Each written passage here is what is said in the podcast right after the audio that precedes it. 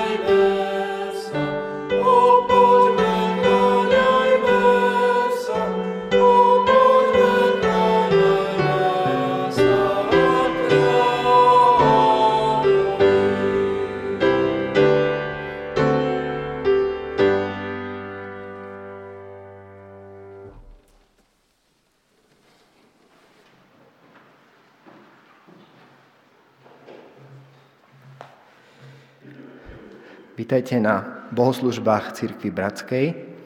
Touto nedelou uzatvárame veľké slávnostné vianočné obdobie. Tieto dní sme si pripomenuli, ako traja králi od východu prišli do Betlehema a poklonili sa malému Ježišovi. Aj my prichádzame v nedelu čo nedelu do tohto kostola, aby sme sa stíšili, umenšili a poklonili sa nášmu pánovi Ježišovi Kristovi.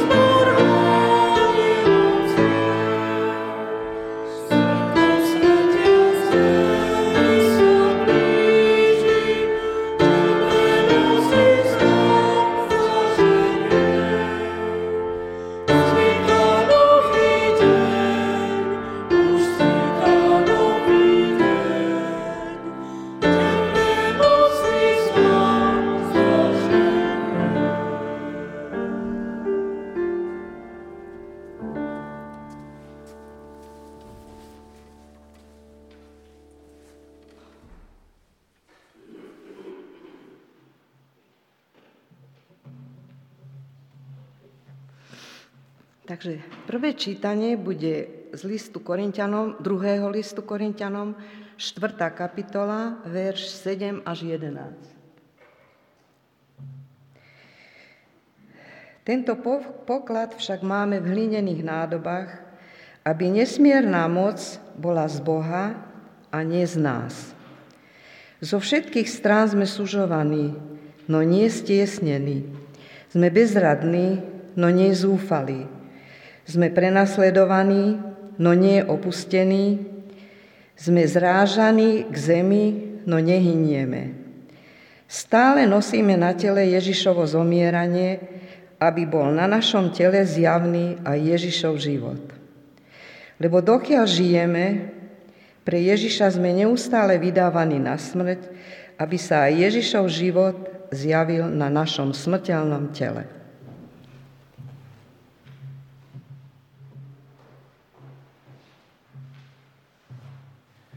Budeme sa modliť.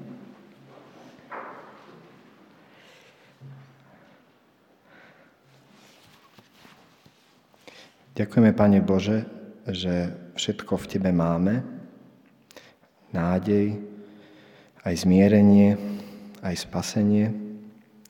Ďakujeme, že všetko v Tebe môžeme prežívať, bolesť, aj úzkosti, aj zranenia.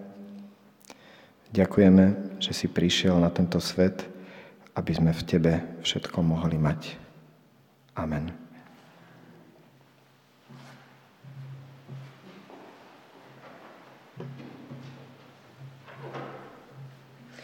Druhé čítanie je z druhého listu Korintianom, z druhej kapitoly, 14. verš a tretiu kapitolu po 7. verš. Ale vďaka Bohu, ktorý nám Kristovi vždy dáva výťaziť a na každom mieste skrze nás zjavuje vôňu svojho poznania. Lebo sme Kristovou vôňou, príjemnou Bohu uprostred tých, čo získavajú spásu aj medzi tými, čo hynú, jedným vôňou smrti na smrť, druhým vôňou života na život. Ale kto je na to súci? Lebo my nie sme ako tí, čo kupčia s Božím slovom, ale hovoríme úprimne, ako z Boha pred Bohom Kristovi. Zase začíname odporúčať samých seba? Alebo azda, ak niektorí iní potrebujeme odporúčajúce listy pre vás alebo od vás? Vy ste našim listom, vpísaným do našich srdc, poznajú a čítajú ho všetci ľudia. Veď na vás je zjavné, že ste Kristov list, pripravený našou službou, napísané nie atramentom, ale duchom živého Boha, nie na kamenných tabuliach, ale na tabuliach ľudských srdc. Máme teda takú dôveru v Boha skrze Krista.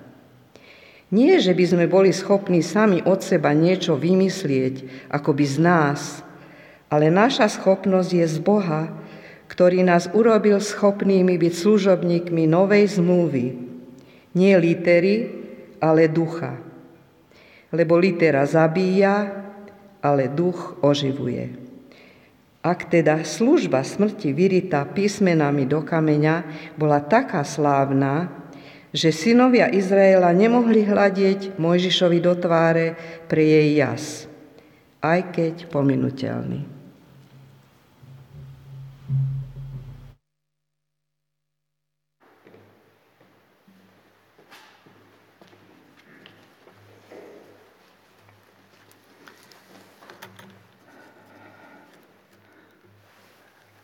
Bratia a sestry, prajem vám pokojné nedelné ráno a vítam vás dnes tu v zbore Cirkvi Bratskej na Cukrovej, ale aj všetkých vás tam, kde ste za svojimi obrazovkami.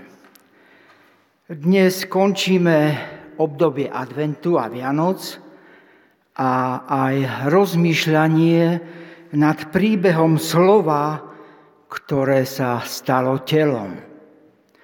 No ten príbeh mal svoje pokračovanie. Tu sa dotýkame zázraku, keď najprv to slovo, život Ježiša Krista sa vtelil do života prvých Ježišových učeníkov.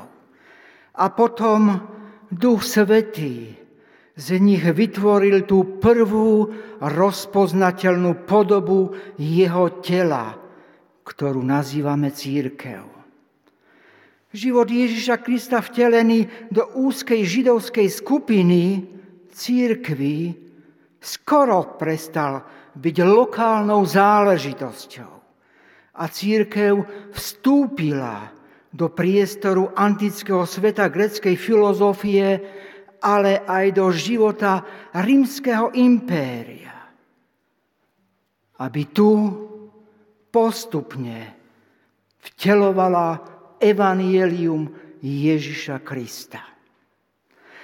Tá, to, tu telo svojou vernou prítomnosťou menilo prostredie rímskeho impéria. Dnes je tento príbeh otvorený a je vsadený do narastajúcej nedôvery a klesajúcej autority v čokoľvek, čo je spojené s církvou. A sme svetkami procesu odcirkevnenia ktorý je umocnený, akcelerovaný ešte viac pandemickou situáciou.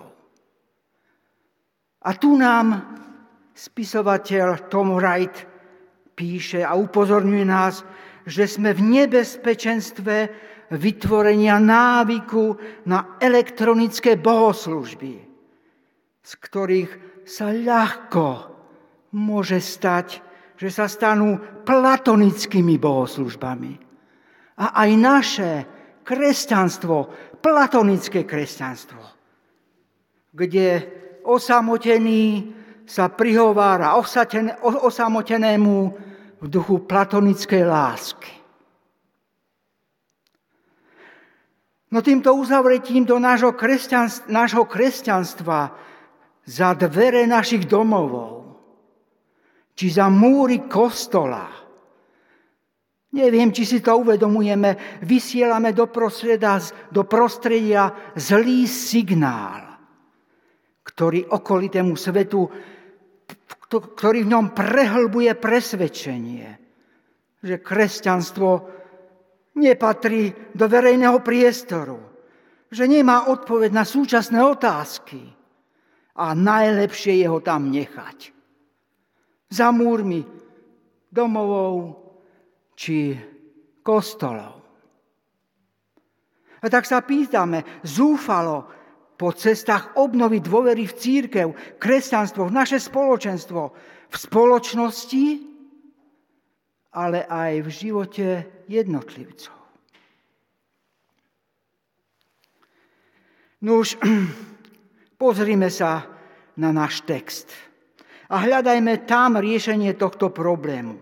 Pavel nám predkladá tri metafory zo života ranej církvy, kedy sa církev stávala dôveryhodnou a vplyvnou silou rímskeho impéria. A ponúka tri metafóry. Divný triumfálny sprievod, prenikavá vôňa Kristová a nadprirodzený Kristov list. To prvé, divný pochod, verš 14. Ale vďaka patrí Bohu, ktorý nás vždy vedie ako zajacov v Kristovom víťaznom sprievode. Pavel hovorí o triumfálnom víťaznom sprievode zajacov, používa tu obraz vojnového pochodu. A tomuto obrazu korinskí dobre porozumeli, dobre vedeli.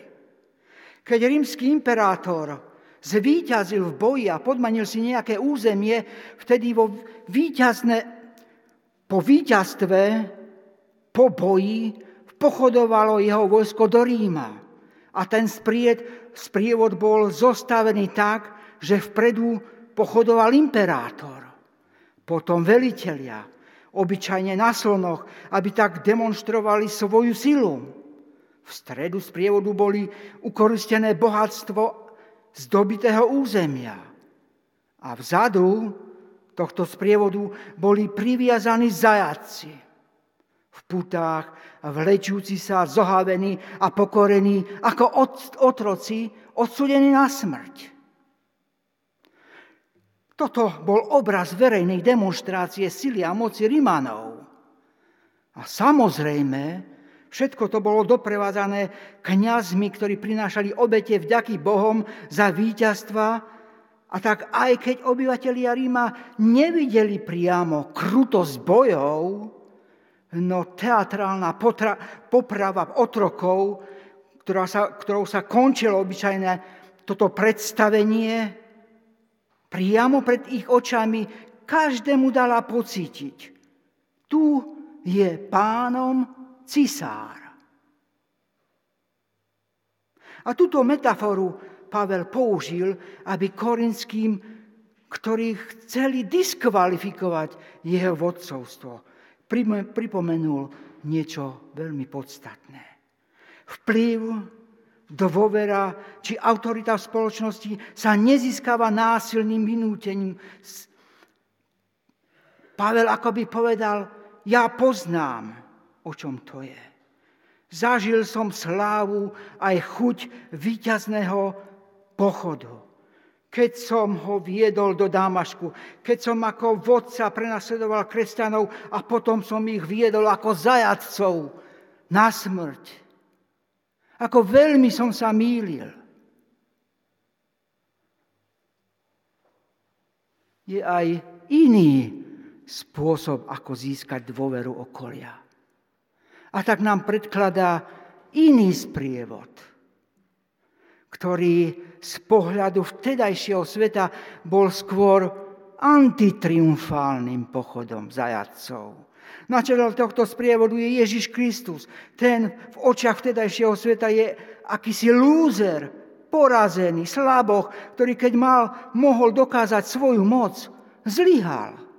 A tak bol ukrižovaný ako ten otrok z, tohoto, z toho rímskeho víťazoslavného pochodu. A ten teraz vedie všetkých, všetkých zajacov, tých, ktorými svet pohrdol ukameňoval.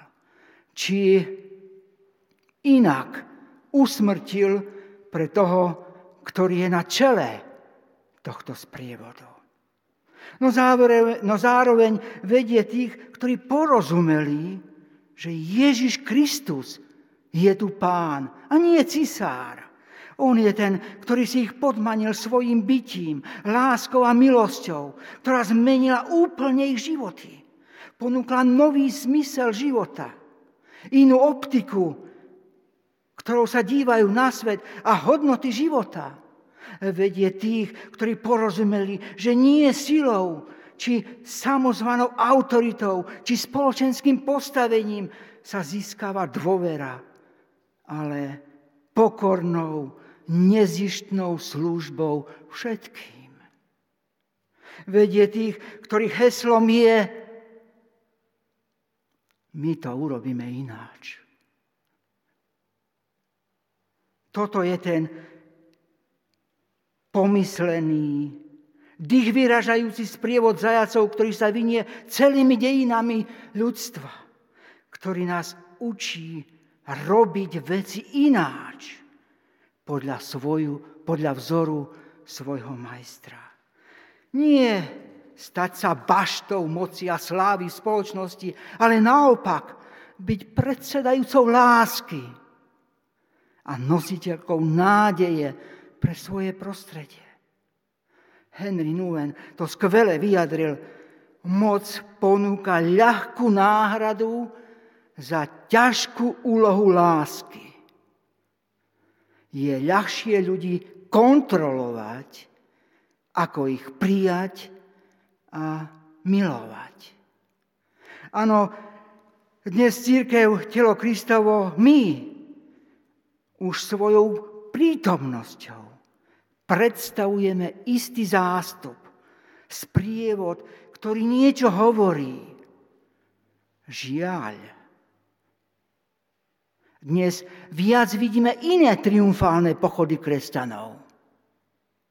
Nedávne sme boli svetkami a videli ťaženie na Washingtonský kapitál. Kresťanov. Spoločnosti kolapsujúcej úrovne z vplyvu a dôvery v církev ľudia tužia vidieť niečo iné, diametrálne iné. A kto iný, bratia a sestry, ak nie my? Telo Kristovo, zosobnené evanílium, im toto ponúkneme. Preto Pavel ďalej rozvíja túto myšlienku z prievodu. 15. a 17. verš. A hovorí, že ten viditeľný sprievod vydáva do prostredia istú vôňu. A tá je rozpoznateľne iná od vôni sveta. Je to vôňa Kristovho života, vteleného života do životov kresťanov a cez nich do celej spoločnosti. Vy ste vôňou Krista, im pripomína tá metafora vône ako jedného z piatich zmyslov, ktorými vnímame svet okolo seba, nám niečo veľmi silné prezrádza. Vnímanie vôni nám hovorí niečo o našej pamäti. Vôňa niečo nás vracia niekam a pripomína nám a upozorňuje nás na niečo krásne, čo sme zažili. Tá vôňa je spojená s našou pamäťou.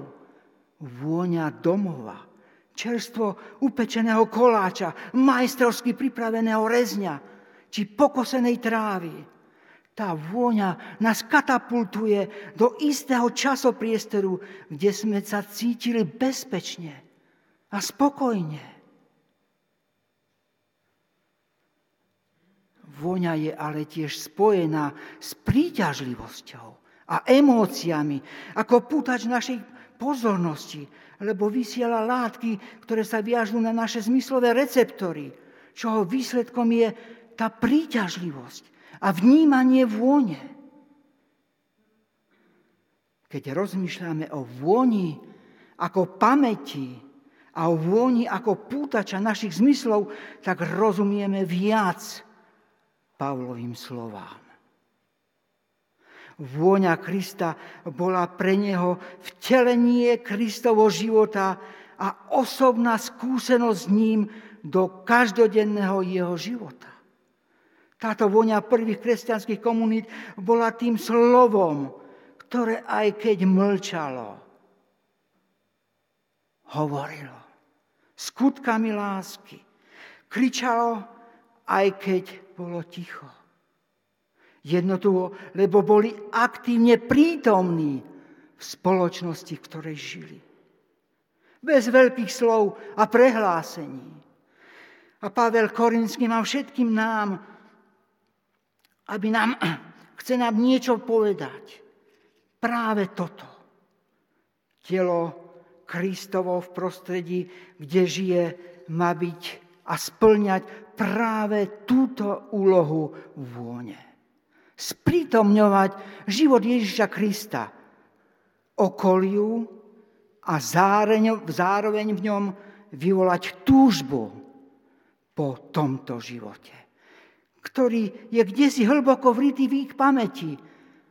V tej túžbe po kráse, dokonalosti a láske. Prakticky sa to v živote prvých kresťanov a prvých kresťanských komunít prejavilo tým, že napriek tomu, že kontext rímskej ríše nebol naklonený k šíreniu evanielia, ktoré zahrňovalo aj tvrdú prácu, či už vytváranie multietnických komunít, či boj za spravodlivosť, či obranu ľudskej dôstojnosti a tak ďalej. Oni sa toho nevzdali. Oni to robili a tento ich revolučný boj a postoj k životu bol vôňou Kristovou pre celé toto prostredie. To bola tá vôňa, ktorá rozvoniala celé impérium a svojou príťažlivosťou si ho podmanila.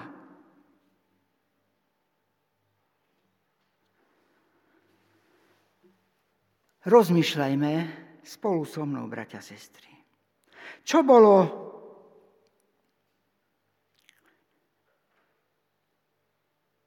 a čo je pre nás tá vôňa Kristova? Čo bolo pre teba, brat, sestra, tou vôňou, to génius loci tohoto miesta, cukrovej, čo bolo to príťažlivé a neodolateľné, že si sa stal jej priateľom. Ba dokonca, že ono sa stalo tvojim duchovným domovom. A čo dnes? nie sme v nebezpečenstve, že tak dlho príjma na samozrejmosť prítomnosti tejto vône, tohto ducha, génius loci, slabne a vyzdráca sa? Alebo aká by mala byť vôňa Kristovho života v súčasnosti, ktorá by rozvoniala toto prostredie?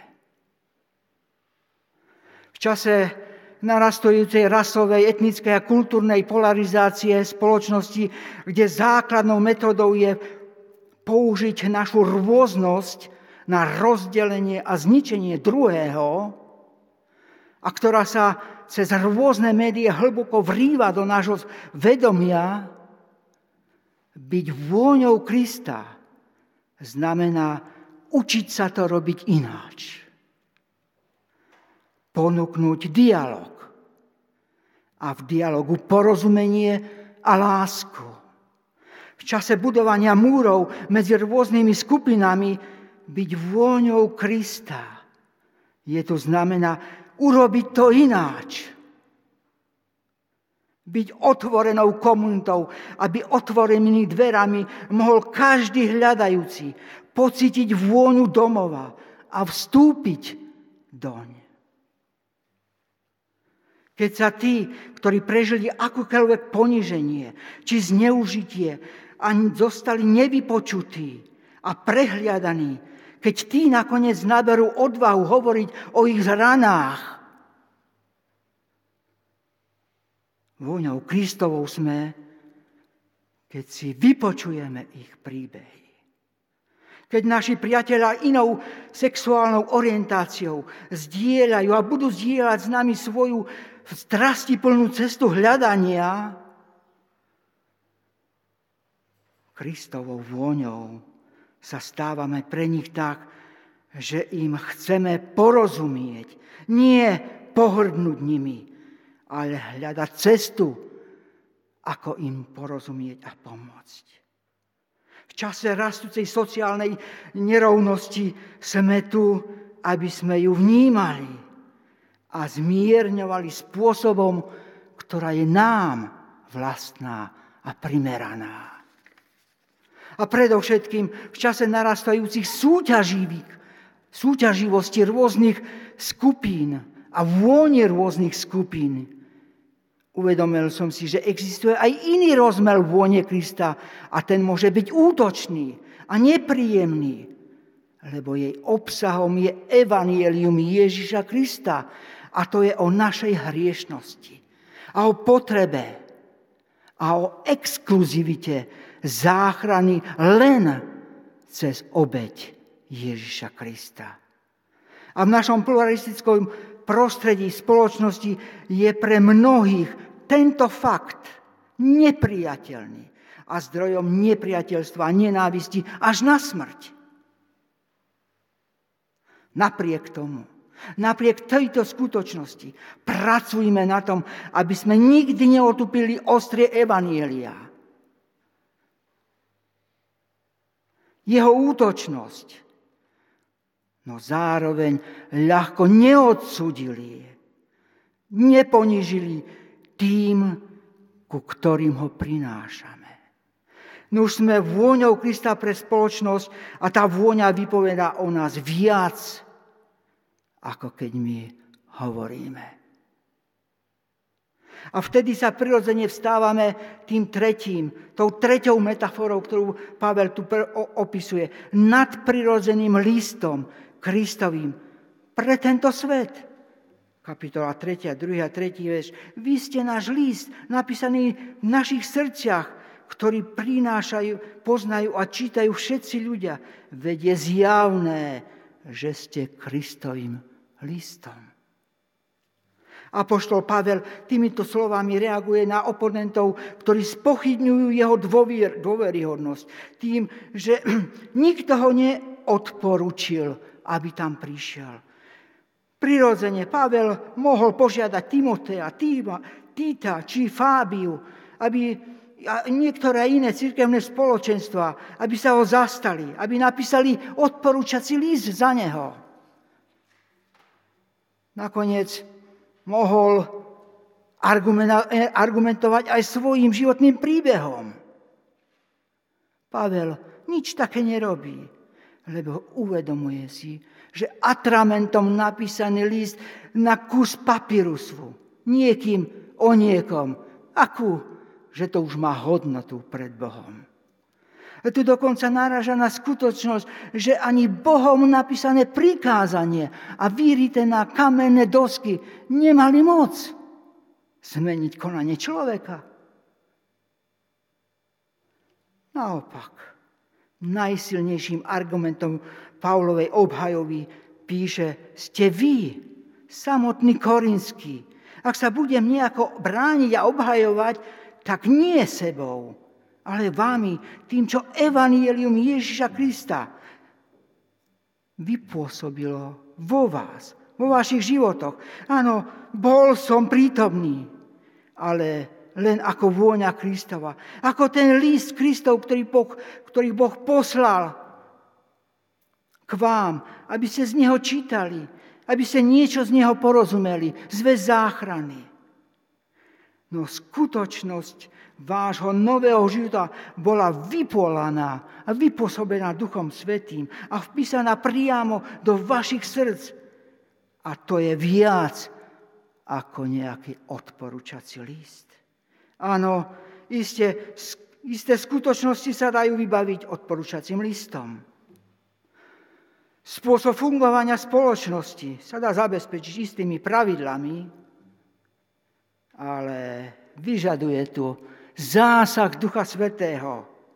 A žiaden vodca to nedosiahne, aby zmenil srdce človeka a tak ho utvoril a pretvoril v ňom nový život, život Ježiša Krista.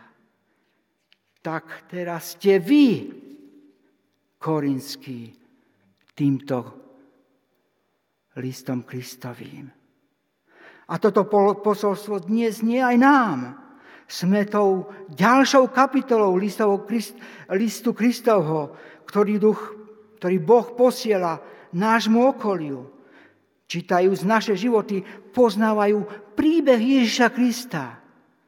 A takýmto spôsobom sme mostom, po ktorom iní môžu vstupovať do tohto príbehu a písať ďalšie kapitoly tohto príbehu.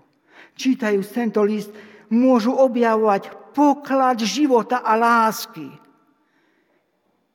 ktorý nemôže sklamať.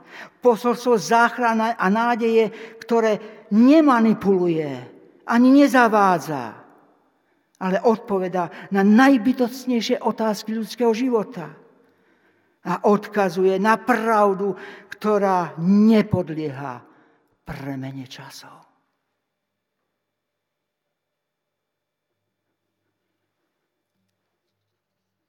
Čase hľadania ciest, ako nadobudnúť ako kresťanská komunita dôveru spoločnosti, tu je dobrá rada od Apoštola Pavla.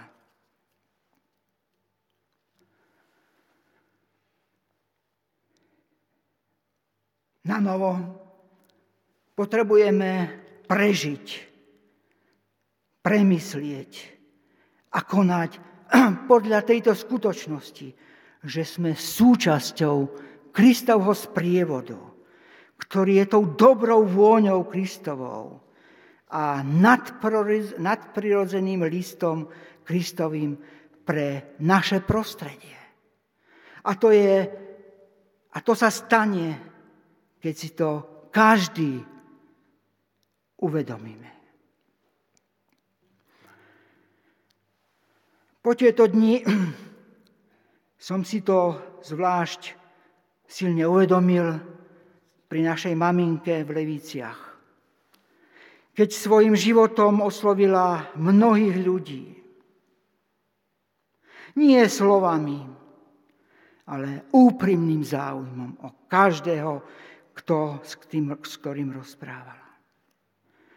Ako sme boli teraz tam pri nej, neustále niekto prichádzal, alebo telefonicky sa zaujímal o ňu s vďačnosťou, ako ju Pán Boh použil pri zmene ich života. Tu som si uvedomil, aj cez jej príbeh, veľmi silne, konkrétne a prakticky. Ako sa telo my stávame slovom pre tento svet. Slovom, ktoré je zrozumiteľné,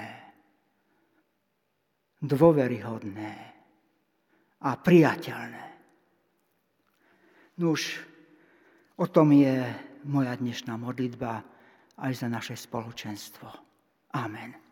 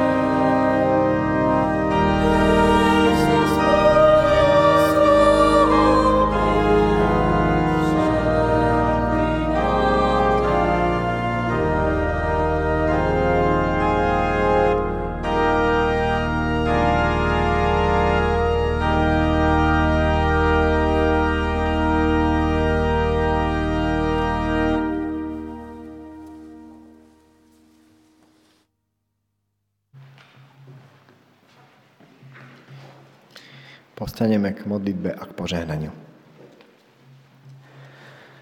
Um, drahý Bože, ja vyznávam, že mám malú vieru vo veľkého Boha a musím sa priznať, že často som lenivý a hambím sa niesť Tvoju vôňu svetom, a modlím sa dnes, Bože, za to, aby mm, si mi pripomínal svoju vôňu každý deň, aby ja som ju mohol niesť so sebou do tohto týždňa, do, do dní, ktoré sú predo mnou. A teda sa pripájam tej modlitbe a vyprosím to pre nás všetkých. Amen.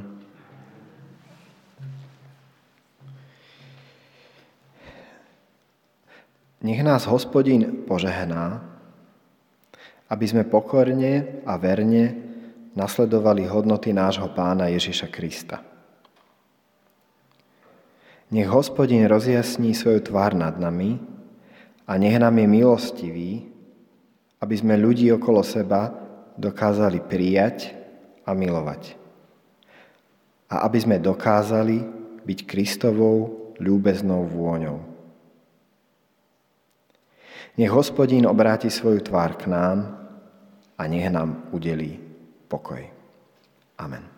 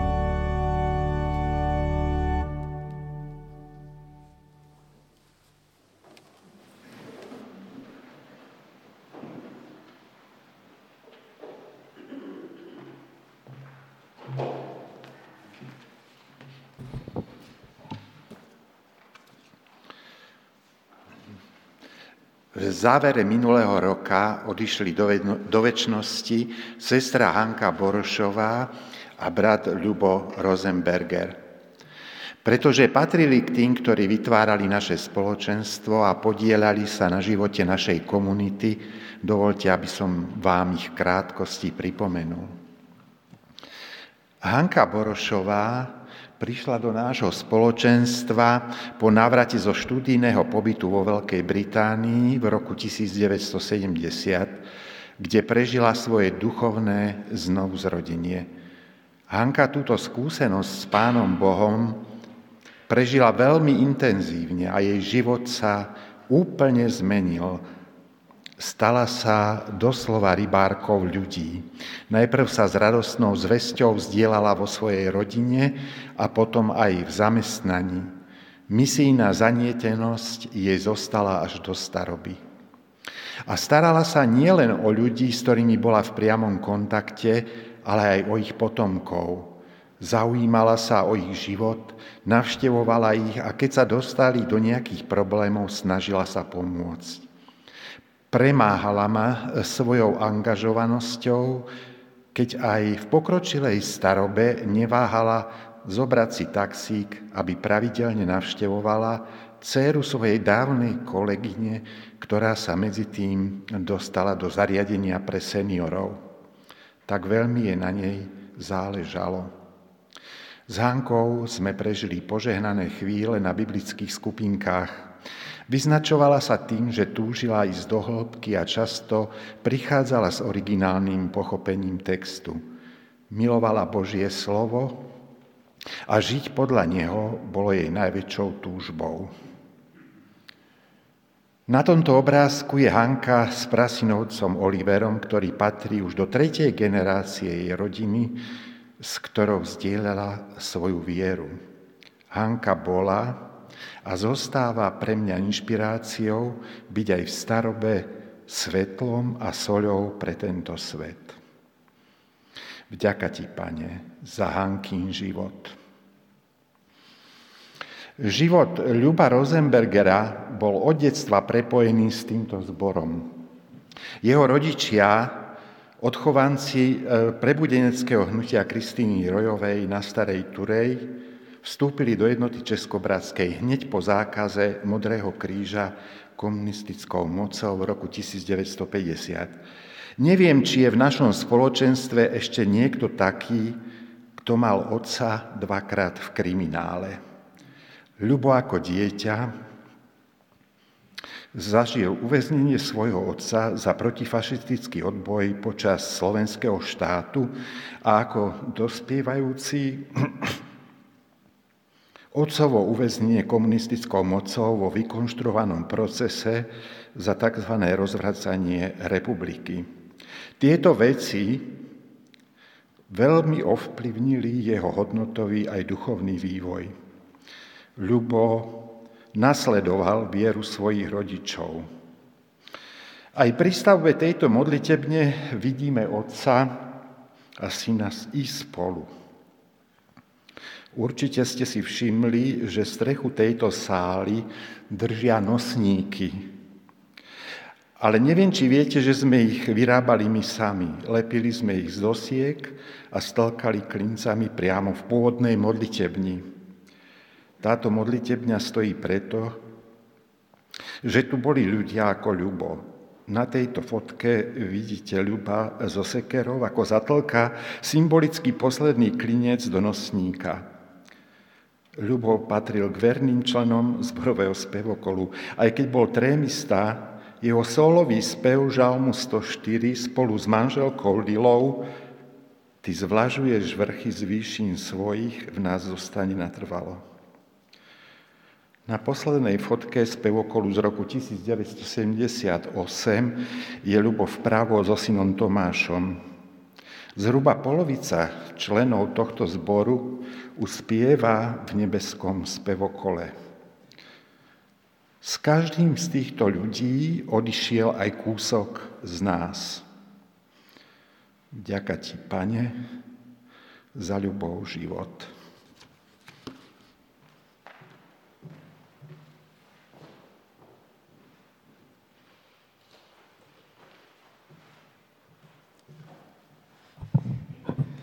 Ďakujem Jozef za vhľad do životov týchto vzácných ľudí.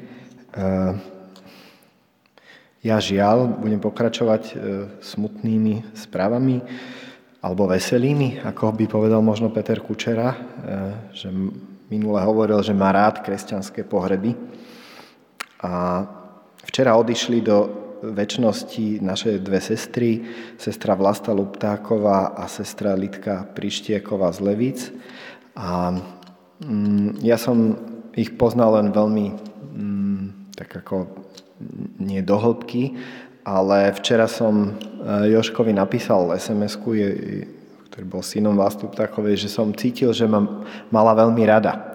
Hoci som nebol v ňou často v kontakte a že prejavovala úprimný záujem aj o mňa osobne, ale aj o ľudí okolo. A to isté sa dá povedať aj o, o Litke Prišťakovej, že keby sme mali, alebo som mohol povedať jedno, dve slova, tak to bol naozaj cítiť úprimný záujem o ľudí a o ich životy že vďaka Pánu Bohu za ich životy a za to, že sme ich mohli poznať. Ďalšie e, oznamy, e, naše bohoslužby budeme ďalej vysielať online, môžete sa ich však zúčastniť aj osobne, je však nutné sa prihlásiť vopred v kancelárii zboru. E, iné aktivity v nasledujúcom týždni ešte nie sú. Všetky aktuálne informácie nájdete na našej webovej stránke www.cbba.sk a ďakujeme veľmi pekne za všetky finančné príspevky, ktoré nám posielate buď na účet, môžete tak aj urobiť aj teraz, prispieť cez QR kód alebo vo vestibule do košíka. Prajme vám požehnanú nedelu.